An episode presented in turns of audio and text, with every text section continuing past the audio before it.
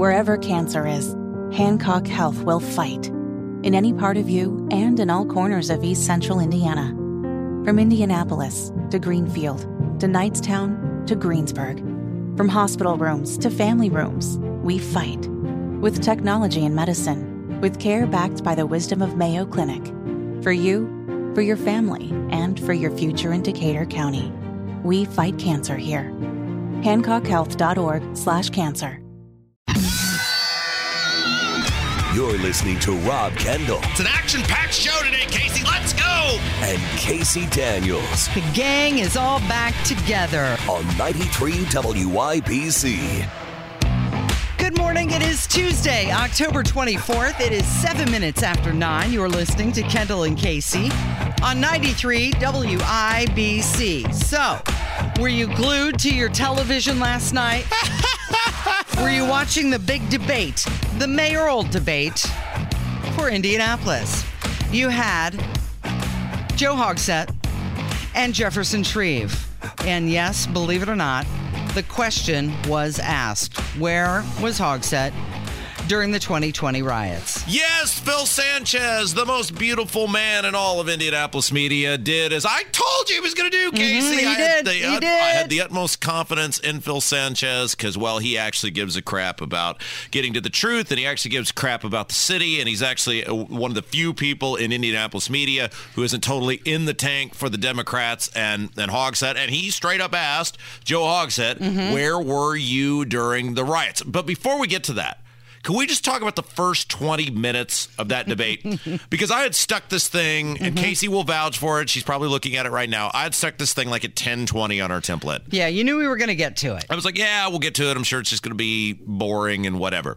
The first 20 minutes of that debate were so bad by both of them. I'm not talking about Phil and the moderators, they did fine.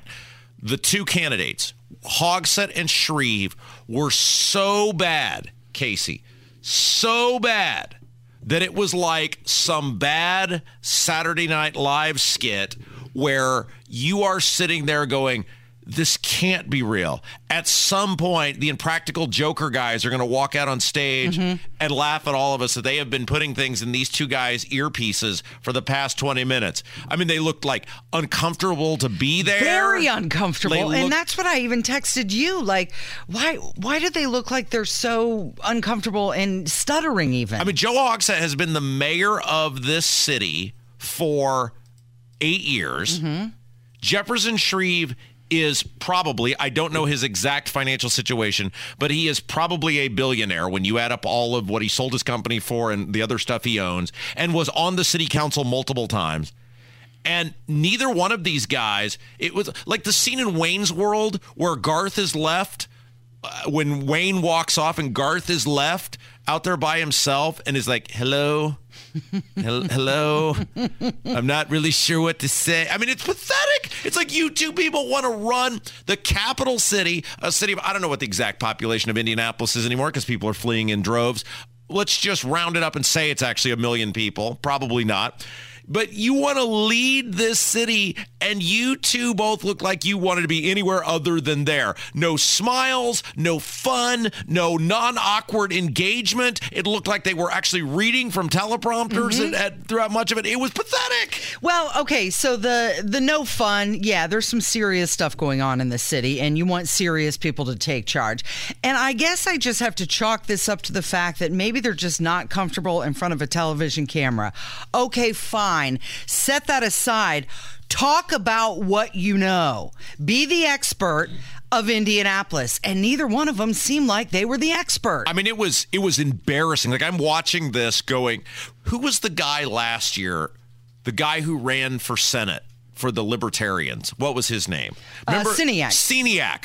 Rem- and we liked And he was very nervous and on camera. Sceniak was a super nice guy, and and we had him on the show multiple times, and had some decent ideas. And then he gets on that that debate stage with Todd Young, and who was the other uh, McDermott. Mc- yeah, from uh, from up north. And it's like you want to talk about like shooting fish in a barrel with those two jokers, like a made for if you were ever going to stand in the middle of two people and look at both of them and go, you both are colossal failures and embarrassments. Let's roll. And I'm going to do this with a Joker esque smile on my face the whole time. And the guy again, it was like this scene out of Wayne's World where it's like, "Hello," and I thought there will never be a worse debate performance than what than what that was. And I like James, and he's a super nice guy, but even he, I think, would admit that was terrible. Oh no, Hogsett and Shreve last night. If you have not heard or seen this, after wait till noon. Don't do it between nine and noon because we need your listenership. But. It, go watch this. I mean, it is painfully bad. And unlike Sceniak, who was some guy who just threw his name into the hat and said, I, I'm a regular guy who wants to make a difference, these are like people who have immense experience in yeah, politics. They've been doing this for a while. So, like I said, even if the camera makes you nervous or the lighting on a TV set, whatever, get past that and just talk about what you know. All right. So Phil Sanchez, to his credit, did what essentially, I mean, I guess the lady from Indy Star kind of sort of asked mm-hmm. the question and mm-hmm. then let him me- meander around and didn't push back. And then years ago, right after the riots, I think someone actually from, oh, maybe it was Ashley Brown or I can't remember who from Wish TV actually asked. But other than that, think about this three and a half years. And there has been no question of this mayor who there's no proof of where he was. There's no email trail, there's no cell phone trail, there's no call log, there's no nothing because we know Hogsett does business off of his government stuff mm-hmm. to avoid public records requests. Robert Evans has laid that out numerous times. He's been going at this for a year. And Phil, to his credit, asked the question, and here is the answer. I was uh, working uh, from my home. Uh, I was in constant contact uh, with my representatives, uh, with IMPD. I uh, after things uh, started to dissipate that evening, I got about two or three hours of uh, rest and got up at four o'clock the next day, worked the rest of the weekend, meeting with uh, organizers of the protests, and ultimately issued uh, the order to to have the the, the protests ended, and that was effective. Okay, so there's so many problems with that. Number one, bull there's not one single solitary person who has come out in three and a half years, and they all know what the rumors are about him. Mm-hmm. It's not like they're like, well, this is totally new. Everybody knows what the very prevalent rumors are about Joe Hogsett during the riots. And it is not just from fringe members of society who believe that, who have said that publicly. And yet they have yet to produce a single solitary person who can say, yes, I was in contact with Joe Hogsett the entire time. Mm-hmm. And here is the proof of that. It's not like the chief of police is out producing phone calls. It's not like the Marion County sheriff is out producing phone calls. It's not like the governor of the state is out producing phone calls. Nobody can do that. And yet Hogsett just goes, oh, I was at home. Mm-hmm. He said he was in constant contact with representatives and with IMPD. Who? But I think the most egregious thing, though, is he said, I ultimately decided decided to end the protests, and that was effective. Ultimately, 24 hours later, 48 hours later, what took you so long? That's the problem, Casey, and that's the other part of this statement that's complete bull which is the next night mm-hmm. was just as bad as the first night. So it wasn't like you were some magician overnight. And again, the only public, the only public. So the city is literally burning. You're seeing things being smashed. You're seeing a monument circle be defaced. The you know spray painted the soldiers and sailors monument. Hell, Casey, there was at one point they believed that they people were going to breach the state capitol. So Holcomb was almost just as inactive the first night as as Hogsett, but at least we know where Holcomb was. He was just being inactive. It's not like he went missing. The, there is you, you are led to believe that this guy was just hanging out at his house. We know, we know definitively, Hogsett did not give the order to surrender Monument Circle. The whatever deputy mayor, whatever he was, gave it. So Joe Hogsett was in constant contact and leading the charge, he, the police had, and I was here. Okay, I saw it unfold and got out of here right before the riots started. I've told the story many, many times. My now wife and I were having dinner downtown. I looked out the window. We were down at Brothers. I saw the clientele that started walking past, mm-hmm. knowing what had happened in these other cities. I told her, I said, We've got to go. And, well, why? I'll tell you later. Mm-hmm. As we were walking back to Monument Circle, there were people walking behind us who no doubt had some sort of weaponry on them who were talking about seeing the cops on Monument Circle and how to evade the cops because of what they had on their person. We got in the building. We got out of the parking garage, and about 30 minutes to an hour after we got out of here, all hell broke loose. The police had Monument Circle secured at that point. I saw it with my own eyes, Casey. I saw the police presence. I saw Monument Circle secured. The protesters were there. They were there was no violence taking place at that point. Somebody told the police to surrender Monument Circle, and we know it wasn't Joe Hogsett. This is so insulting that he does this. But you know what was even more insulting? And we'll talk about it when we come back. I can't believe I only had one segment for this on our show, Casey. I t- exceeded all my expectations That was in a poor terrible planning way. on your part. what was even worse was Jefferson Shreve's response to this bullcrap answer from Joe Hogsett. We'll get to it coming up from 93 WIBC.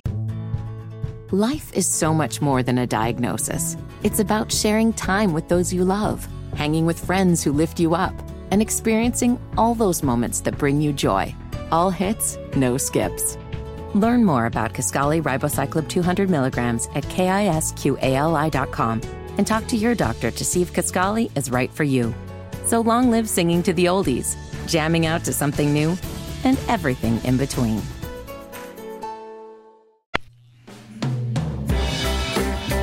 21 minutes after 9, it's Kendall and Casey on 93 WIBC. Last night, Joe Hogsett, Jefferson Shreve, they both appeared to struggle with some filler words, long pauses while they were answering questions about public safety, also what happened in 2020, grocery store access, and even the vibrancy of downtown Indianapolis. I, I was watching again. I was watching this debate last night, and if you'd have said, "Hey, at any point the impractical Joker guys are going to walk out and laugh at everyone," because we've been talking in these two idiots' earpieces the entire time, I would have totally believed it. I mean, it was that bad, and I think the most egregious thing, Casey, if you are in a fight for your life and your opponent hands you a sledgehammer mm-hmm. do you either A, say thank you and bash him over the head with it, or do you go, oh no, thank you. I'm I'm not interested in actually winning this fight. You go ahead and just keep stabbing me. yeah, no, I'm a, I'm a swing. I'm to And- swing hard. And last night, Joe Hogsett repeatedly handed Jefferson Shreve a sledgehammer, Mm-hmm. and Jefferson Jefferson Shreve not only said no, thank you, keep stabbing me. He actually took the knife from Joe Hogsett and kept stabbing himself in the skull. I mean, it was just that answer. He Hogsett teased it up for him. On this, on the thing with the riots, and Shreve is this mealy mouthed, wimpy. I mean, what, what you could understand because it was like again, you know, Garth from Wayne's World, in you know, kind of just half sentences, pausing at the wrong time. I mean, I'm watching this going. Why did you even run? Yeah. He said that if he were mayor, he would have been on the scene. Oh. Whether in emergency command center or the city county building, because that's how you lead. We last segment we played the clip of Hogsett giving this ridiculous answer about I was in constant con. Don't you look at him go with who names right now? Where's the proof? And Joe, why can't any why can't anyone get information on where you were during the riots via public records request? How why are you using uh, devices that cannot be tracked To- they're not subject to public records requests. I mean, there were so many different places you could have gone with it, and he just let him off the hook. And I heard Tony again this morning doing this thing about, well, you've got to vote for Shreve because he's incrementally better. I don't think he is. And even if he is a fraction better, I am so sick, Casey, of the Marion County Republican Party putting these crap candidates up. And you know, want to know why our state is in the position it's in right now, why we have the biggest government we've ever had, why we have the highest taxes we've ever had, why we have the biggest budgets we've ever had under Republicans, because the Marion County establishment wing of the state Republican Party calls all the shots. I could not disagree with Tony Katz more. You absolutely cannot vote for this clown because you are rewarding this behavior. And this is what always happens. Well, you may not like him, but what choice do you have? He's he's not the other guy. Well, let's talk about the other guy. Something that he said that downtown is extraordinarily safe. This is Jefferson Shreve, right? no, this is no, this, is Joe, Hogsett. This is Joe Hogsett saying that downtown is extraordinarily safe. So if you vote for this guy again, you're going to get more of what you have. He said that it is a perception problem. There are more guns in our city than there are people. And until and unless we start uh, meaningfully addressing those issues, we're going to continue to have uh, unfortunate uh, incidents of gun violence. And uh, gun violence uh, brings with it uh, perception problems. And that's why we need to change the direction and, and make a real difference in the gun availability of guns. Okay. But, but Shreve agrees with him. This is why it's Same like plan. when Tony's out there going, well, he's incrementally better. No, he's not.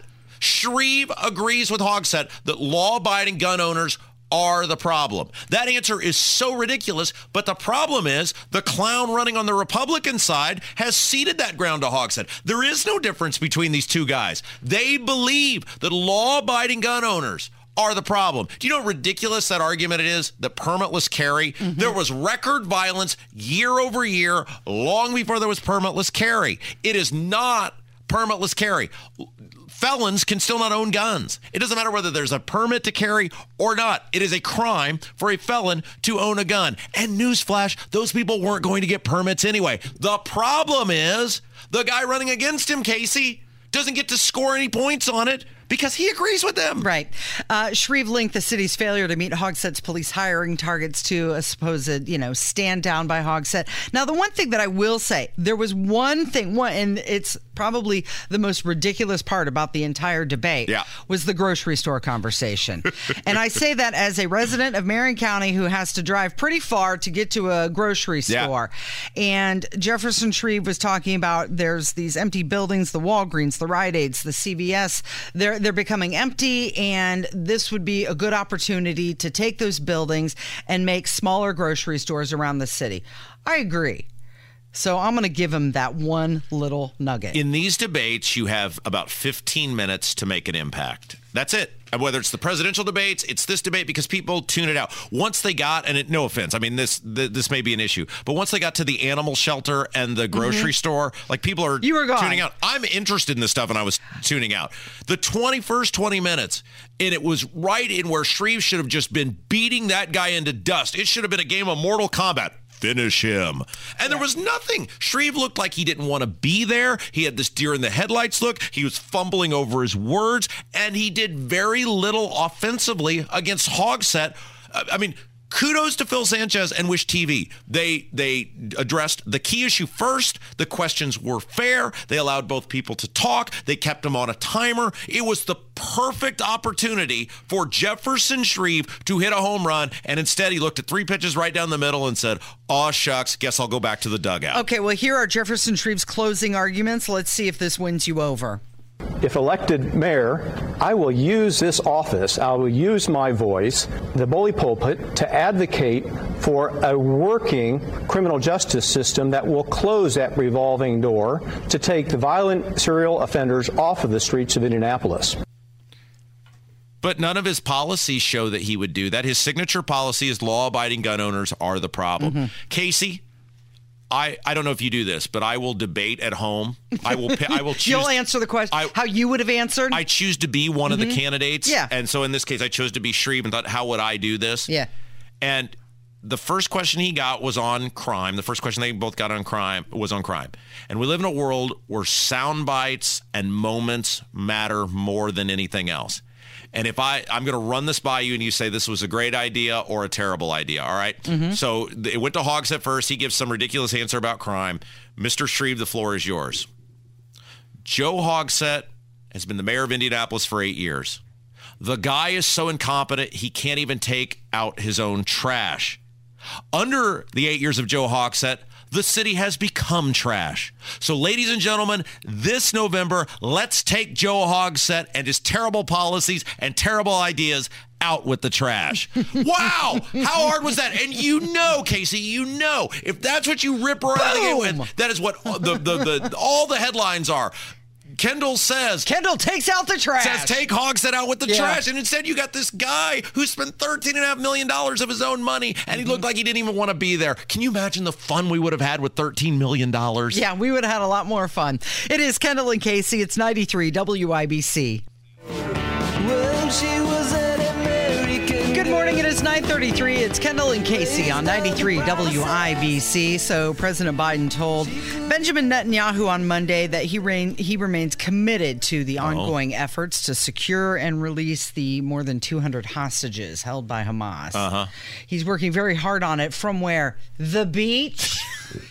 that is a horrible look. Absolutely horrible. Nothing says I'm committed to getting hostages released like a stroll on the beach. Yeah, but he don't care, Casey, because he's never held to account for this. He's never held to account for what he does. So he was uh, at the podium and he was mumbling and um, walking.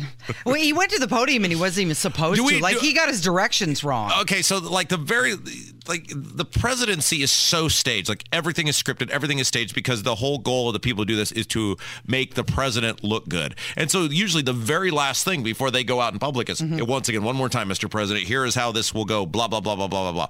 And Biden, mm-hmm. who I am certain was told the order in which things will go on and probably told multiple times. He just walks out to the podium and forgets that there's some guy who's supposed to introduce him and then fesses up that he, He just says, totally "Oh, forgot. I wasn't supposed to do that. Listen to this. Good afternoon, folks. I'm not introducing me, Mark is. I forgot Mark. I went late. I went straight to the podium. I apologize. No problem. Uh, it's just uh, okay. And then the- Mark looks like he almost shoves him out of the way.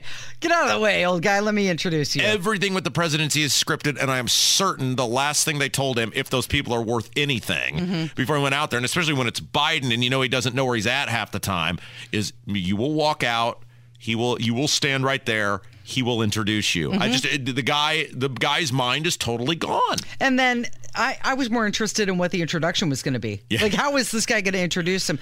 It, it was it was a speech about Bidenomics and finances. Yeah. And how I mean, we were going to be gaslit. It doesn't matter. Well, and good news, Casey, and I know you're going to be very excited about Mm-hmm. this. Uh, Biden, while he was out there, well, he thanked our very own Todd Young He did. Mm-hmm. for the massive amounts of printed money that Todd Young helped champion to Mm-hmm. help some of the largest, richest corporations in the world get larger and richer. Now, they came up with a cute little clever name for it. What was it? It was The uh, CHIPS Oh, yeah, that's right, the CHIPS Act. But let's, I mean, let's, we're honest with our audience, right? I mean, that's what the CHIPS Act is. It is the federal government printing money, which is inflation, which is making everything more expensive for you, so that some of the largest, richest, most powerful corporations in the entire world can get larger and richer. Okay, now I want to. I'm going to ask you a question. Yeah. I want to hear this clip, and then I want to get uh, a, a question Yeah. out there. Okay, All right. So let's so here, so here's Biden, and then he. Uh, the best part at the end is where he just totally melts down against the teleprompter.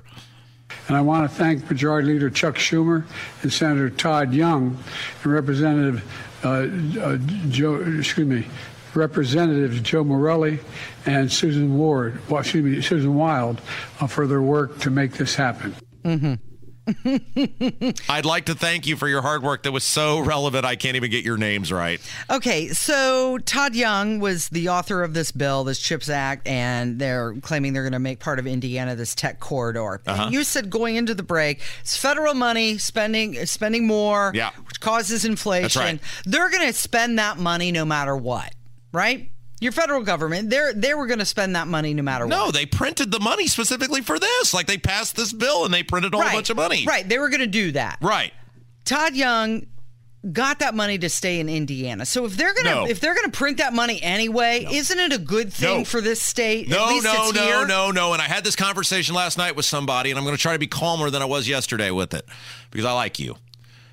Well, I it's, don't. a- it's an honest question though. that I no, think no, a no. lot of people. I, I don't. I don't want these businesses here. I don't want these people here because the state of Indiana, the Republicans. It'd be one thing if the Republicans said, "We have all this business, we have all these new businesses coming, we have all this tax revenue, and we are using that tax revenue to make your life more affordable. We're eliminating the income tax. We're we're actually capping property taxes. We're repealing the gas tax. If the extra revenue, the excess revenue, was all being used to make my life better and more affordable, then yes, absolutely. While I would still disagree with this, I would say, good. I'm glad they're here." The problem is all the Republicans do in this state is use this excess revenue to grow government, government involvement, government cost, the size and scope of government. I don't want any of that. And then these people that come here, first of all, they tear up all of our farmland. They take what was once great about Indiana and they pave paradise and put up these these buildings that you'll never get that farmland back. You'll never get the character of the area back. And then you have all these people who move in from other states who change the politics of our area. There's nothing about this that appeals to me. My life doesn't get any better. It doesn't get any more affordable. The government's big gets bigger. The government gets more expensive, and the landscape, both the the the actual physical landscape Right. of our state and the political landscape of mm-hmm. our state changes. No, I don't like any of this. Okay. Did that answer the question? It did. It did. Because I think, you know, a lot of people are thinking, well, if the federal government is going to print this money anyway, we might as well keep it in Indiana. But it will change Indiana. Speaking of not liking anyone, Micah's going to join us next. I mean, we He like likes Micah. everyone. But he likes everyone. But I'm going to ask him: Is there is there anyone he likes running for governor? Is there anyone so far who's Okay. done anything that we're that he's like, yeah, that's really good. It's Kendall and Casey on 93 WIBC.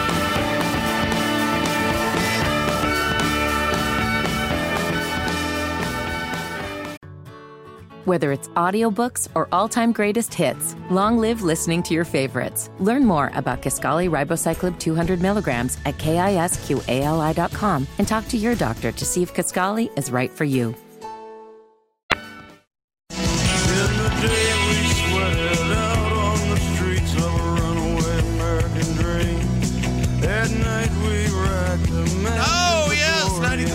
WIBC. It is the Kendall and Casey show. I'm Rob. Casey's here. Let's go to the WIBC hotline. He is the last great hope of the state of Indiana. We do this every Tuesday. Pastor Micah Beckwith. All right, Beckwith. Uh, Casey and I talk about this at length. I am completely fine if we go six months without a Speaker of the House. I think we'll see just how little we actually miss the government in general. What say you? Yeah, I think that's actually uh, right. I, I think we can we can run this nation in the the compound republic that we have. We've got gr- state leadership and county leadership and city leadership, and the federal government was always designed by the founders to be the least invasive uh, government aspect in our lives. And I, now here's where I think it is a it's a failure. It's a failure of Republican leadership in the sense of they're going to get hammered politically for this. And I think the American people will say about Republicans, you guys can't even govern your own conference. How are you going to govern our nation? So I think it could be a, a strategic failure and um, it makes them look petty. And I think uh, I, I was talking to the South Carolina, former South Carolina GOP chairman last night at an event at Life Church, and he said he has heard from the the holdouts on Jim Jordan. They specifically didn't vote for Jim Jordan because they wanted to get back at Matt Gaetz, and that was their whole reason. They like Jim. He said they like Jim. It wasn't a matter. They thought Jim would be a good speaker. They wanted to get back at Matt Gaetz, and that to me is the problem with Republicans. Is there's this petty personality conflict differences, and they can't put that aside and do the best thing for the for the country. But but here we are, and and to your point, I you know. I, I don't think it, we'll, we'll miss them a whole lot, but Yeah, yeah, yeah. So this is my goal. You know me, Beckwith. I love the chaos and calamity, and I think during chaos and calamity, you see who people actually are, and the society is quickly seeing who the uh, establishment wing of the Republican Party is, which is people who care um, way more about themselves than the people they're elected to serve.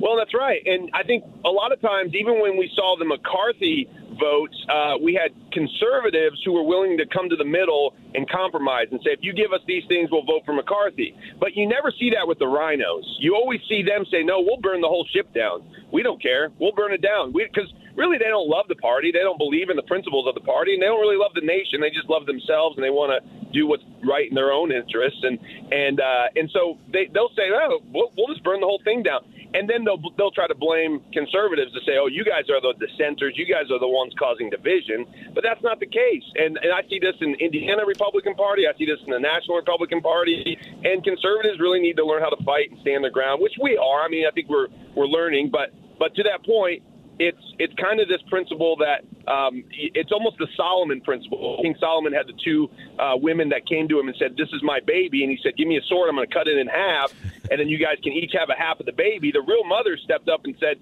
"No, no, no, don't do that. I I I love the child too much." Just give it to the other lady. And Solomon said, "You're the real mother," and and then gave the baby to that mom. And They, I, they also they also did that on an episode of Seinfeld with the bike with Newman. Remember, with where, where Kramer and Elaine both have a claim to the, the bike. Yeah, you remember that? I do remember that. That's great. I, but uh, Seinfeld theology with Rob Kendall, I love it. Uh, Casey, go ahead. So, uh, how do you think uh, Byron Donalds is going to do?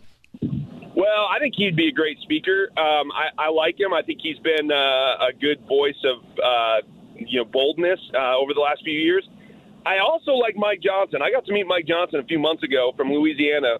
Is that a real He's name? That sounds like a fake name. Is that his real name? No, that's his real name. He's a representative from Louisiana. He's also in the running. He is a really solid believer. He loves the Lord. He is, uh, and he's really smart and he's very thoughtful. And uh, and I think he would be a very good uniter of the conference. But but both Byron Donalds and Mike Johnson, in my opinion, would be would be phenomenal. I wish we could have gotten Jim Jordan. He's the second most popular Republican in the country, second only to Trump, and yet the conference couldn't get behind Jordan. So I have very little hope that they'll get behind Donalds or uh, Johnson, but we'll see. Well, I told Rob last night that I think the only person that Matt Gaetz is going to be happy with is actually Matt Gaetz. it's true, or or Donald Trump. I don't know, like one of the two. But yeah, I mean, here's the thing with Gaetz. There's got to be some aspect of of humility. I mean, you got to come to the table, and you got. I'm listen. I I like Matt that he was that you know he's a fighter and he's willing to fall on his sword uh, for what's right, but at the same time, strategic uh, impact of what's going on could really hurt our nation long term. And and you know, with everything that's going on in the Middle East right now, we really do need a a, a strong speaker. So uh, Why? we need a functioning house. Why do we need Because- why why? Why do why? I mean, what Biden is Biden is the commander in chief. It doesn't matter what the, who the speaker. Why why does it? Why does anything in Israel? Why does it matter who the speaker is?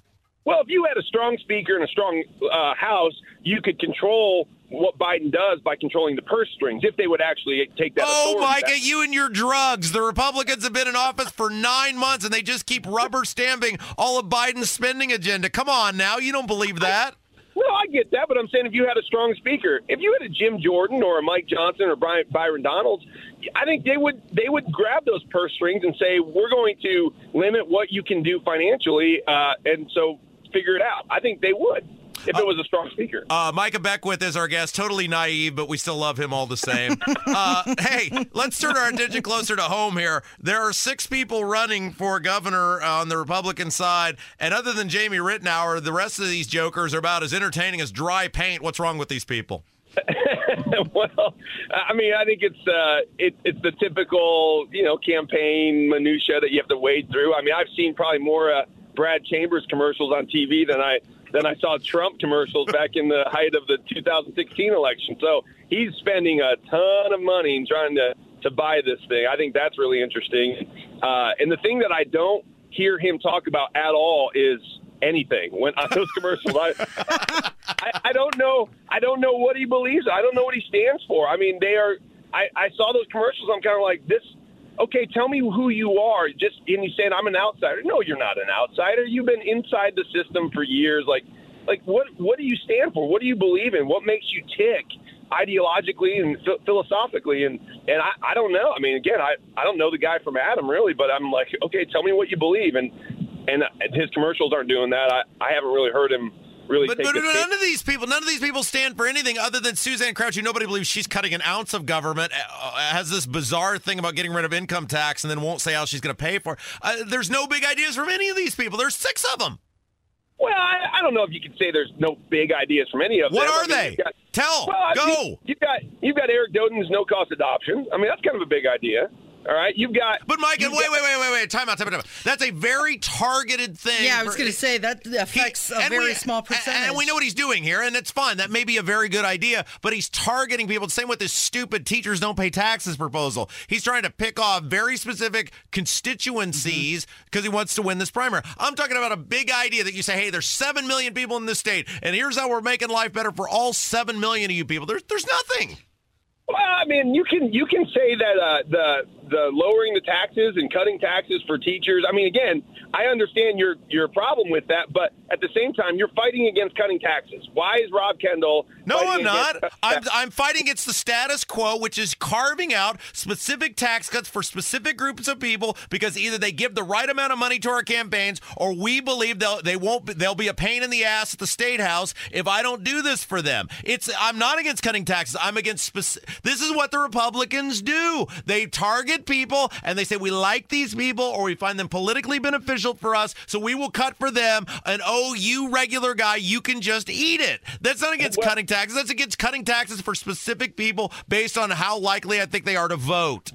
Well, then Suzanne Crouch has her cutting income tax for everybody, so there's that. That's a pretty big idea. Okay, now wait a second. Now Rob you just made her said mad, Micah. Rob just said eat it, and you went straight to Suzanne Crouch, which leads me to my point. You know, she has been doing nothing but pretty much eating her way across Indiana. National Dessert Day. She was up in Goshen at Olympia's Candy Company. She's talking about the Tenderloin Lovers Trail. Is that really what we want from our governor? Pointing out where I mean, that sounds like something that I would write an article about. Like, hey, check out this fantastic restaurant. Look at this candy company in Goshen. I've actually been to Olympia's Candy Company in Goshen. Can't we do better than that from our governor? Well, her metabolism is freaking fast. I mean, she is. Have you seen her? She's in good shape. I'm like, how do you burn through those calories? And she's going all over the place. But I, I to that point, listen, we do need to ask ask the tough questions to all these candidates and say, where do you stand on issues like property taxes? Where do you stand when you're fighting the woke agenda of the the teachers union trying to indoctrinate our children? Where do you stand when it comes to uh, federal overreach and and the FBI tyranny that we're seeing come into the to the state and and and just abuse uh, liberties of citizens left and right? So I think that's our job. That's your guys' job. That's my job. That's our job as the people to really ask these people where do you stand on these tough questions. And then if they don't give you a good answer, then you know we got six great. Uh, well, we got we got six candidates, and there's going to be some good options. And and then put your support behind the option you think is best. So Uh, real quick before I let you go, you are crisscrossing the state when you go to these events, these uh, suppers. These you don't have the metabolism Suzanne does, but when you go to these, uh, when the when you go to these events, are the rank and file Republican people are like, oh, this is fine, everything's in a good direction, or are the people like, this is ridiculous, you need to win because you're something like different? Where where are the people at? Are we the outliers, or are the politicians the outliers? Well, I can tell you this: uh, we made 400 and some calls on Friday night to delegates around the state at a call party, and and out of the majority that we talked to, they were all really excited about what I'm doing and what uh, what needs to be done to change the party. I think everybody recognizes that we are in Indiana, a very conservative state. You've got grassroots, God and country people all over the state, but for some reason, our Republican Party looks more like Dick Lugar than Jim Jordan. And I think people are asking the question. They're saying, "Well, how did this happen?" And I, I go back to listen. This has been a long time coming. The Dick Lugars of the Republican Party have brought in their moderate voices to lead the party, and that's that's what you get. That's the fruit that comes from that seed that was planted a long time ago. And so we can't just get up and, and make a lot of noise as conservatives and expect it to change overnight. This is a long game. We've got to stay consistent. We've got to stay in the fight. Don't give up. And and we will win, but it's going to take, you know, years, not months to, to change it back. So we just have to stay persistent. Just like Paul says, run the race that's set before you with persistence. Do not do not give up. Continue to focus. All right. Well, uh, I think he got himself cut off there. So, no, there you are. You're back. Sorry, I made a snide comment about you. Uh, I was in the process of doing that. Uh, but I, anyway, but uh, Beckwith, we love you. You're the best. Uh, thank you as always. Hey, love you guys. Thanks for having me. You're listening to Kendall and Casey on 93 WIBC.